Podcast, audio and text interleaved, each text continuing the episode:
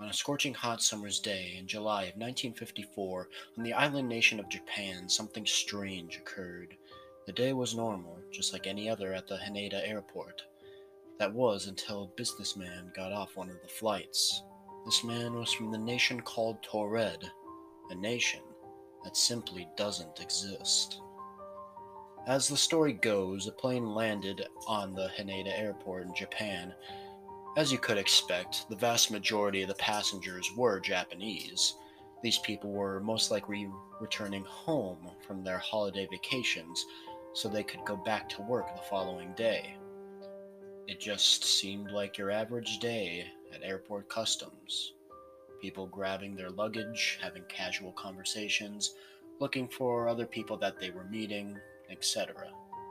Not all the passengers were Japanese, however. Some were, in fact, European, and it was one of these passengers who caught the attention of the customs employees, a man who would be the subject of conspiracy theories the world over. The man was well dressed, and along with his usual luggage, carried a leather bound briefcase. The man's first language seemed to be French, however, oddly enough, he could also speak fluent Japanese, as well as several other languages from all around the world.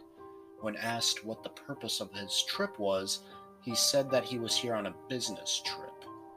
This made sense given the way he was dressed and what he was carrying. However, the problems began when they looked at the man's passport. The man gave the customs employee a passport that looked completely official and was in perfect condition. It even had stamps from other countries, including Japan, showing that the man had traveled to Japan before that day.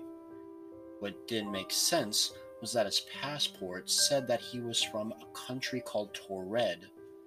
None of the officials present recognized the name, so they had to pull the man aside so they could clarify the discrepancy.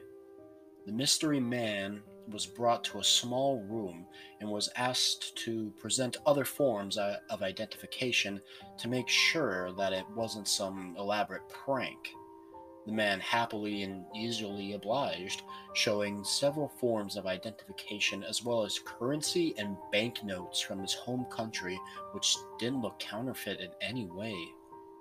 Being very confused at this point, they then showed him a map of the world and asked him to point out where on the map his country was. At first, the man was smug about this, as you could expect, treating it as it was easy and should have been well known to everyone in the room. But as he looked at the map, the man began to get confused and then nervous. The man pointed between the border of France and Spain, where modern day Andorra is.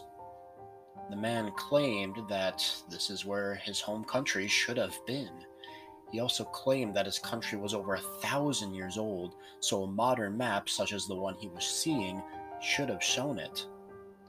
What's further confusing is that the man claimed that this was his third trip to Japan that year, and that he had been making similar trips over the past five years and had never once had a problem.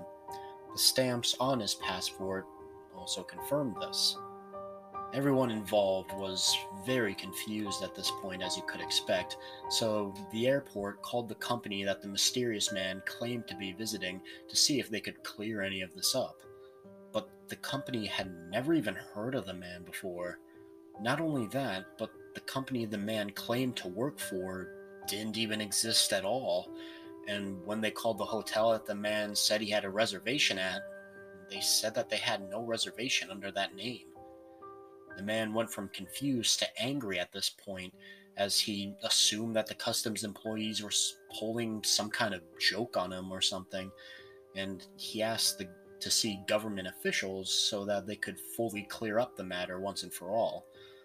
The man would have to wait for a meeting, however, as you could imagine, and since the airport couldn't hold him in the interrogation room forever since they didn't really have any real reason to, they let him stay in the suite at the airport's hotel with two immigration guards to keep watch over him and make sure he didn't leave. Now, it's important to keep in mind that there was only one door in or out of the hotel suite, and that it was under constant supervision by both of the guards. The reason why this is important is because after some time had passed, the guards knocked on the door to check on the man. The man gave no response, however, so they entered the room, and the man was completely gone. There was no trace of him anywhere, and there was no holes in the wall or any signs of escape. For those of you that think he simply left out the window and then closed it on his way out, it's also important to know that the window was on the sixth floor of the hotel and had no ledge, so he couldn't have even climbed down. And if the man had jumped from the window, the fall would have almost likely killed the man. And even if by some absolute miracle he survived the fall, he would have been far too crippled to move, or would have, at the very least, left a trail of blood. But there was no signs of anything like that. There was no body on the ground, no signs of injuries anywhere inside or outside of the hotel, nothing. Not only that, but all the man's belongings had also vanished. Now, you might expect that, but what's strange about that fact is that the man's belongings were kept in a separate location, and the man was not informed of the location of his belongings, so there's no way he could have taken them. The two guards were, of course, scolded, but they insisted that they had been watching the door the whole time and that no one had gone in or out of the room since they put the man inside of the room. Since the event, no one has ever seen or heard from the mysterious man from Taured ever again. People have naturally proposed many theories over what happened. Some think it was some very elaborate prank. Some think it's an urban legend that simply isn't true and got too popular, which caused people to think it was true. And others also believe that the mysterious man was from another universe entirely. You see, there's a theory that there are universes similar to our own out there, but with minor differences. I'm sure most of you have heard this theory before.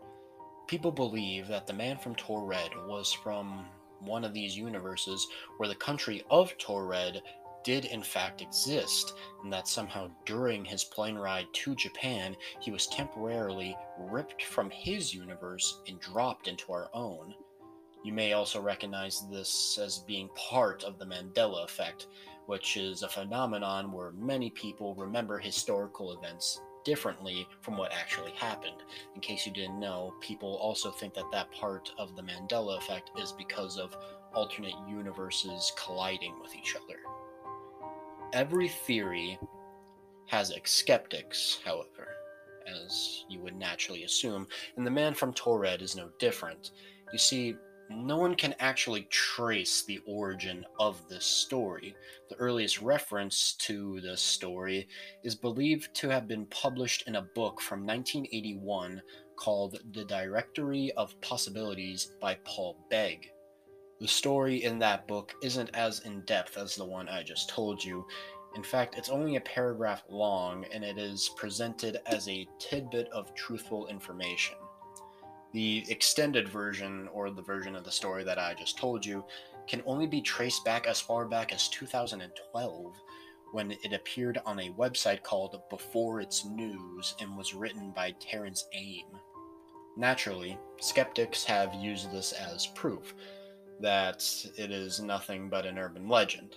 They also point out why no one can find any newspaper articles or anything like that about the event but people who believe in this story fire back, saying that they probably would have never allowed the papers to publish the story, so the airport and the Japanese government as a whole wouldn't be embarrassed by the events. People also question how it could go from a paragraph to such an in depth full story if the full story didn't already exist in some capacity. Believers also point out that there have been many other cases similar to the man from Taured as proof that the event did, or at the very least could have happened. And don't worry, these events will get their own video in the future. But now I leave it all to you. what do you think happened on that day? Was it all a well thought out prank? Was it just a story that got blown out of proportions and caused people to believe it? Or was a man really transported here from another universe entirely? As I said, I'll leave that all up for you to decide.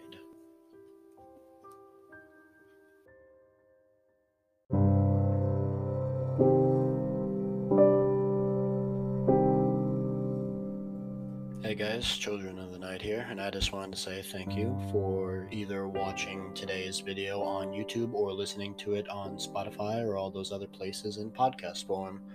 And just know that if you're watching this on YouTube, just know it is available in podcast form on stuff like Spotify. And if you're watching this on Spotify, just know that it is also available on YouTube. um, if you are also interested in supporting me more than you already are by watching here today, just know that I am on Patreon at patreon.com slash children of the night, or you can just use the nifty link in the description. There, you can get access to polls that dictate what I narrate here next. You can also get early access to the narrations and so much more. Any support there is gracefully appreciated. And also, you know what to do. If you're listening on YouTube, that is, like, comment, subscribe, and do all that other fun stuff that YouTubers tell you to do. Um, other than that, be sure to follow my social medias. That's all linked in the description as well. But other than that, I want to say thank you for listening, and good night, and sweet dreams to all my fellow children of the night.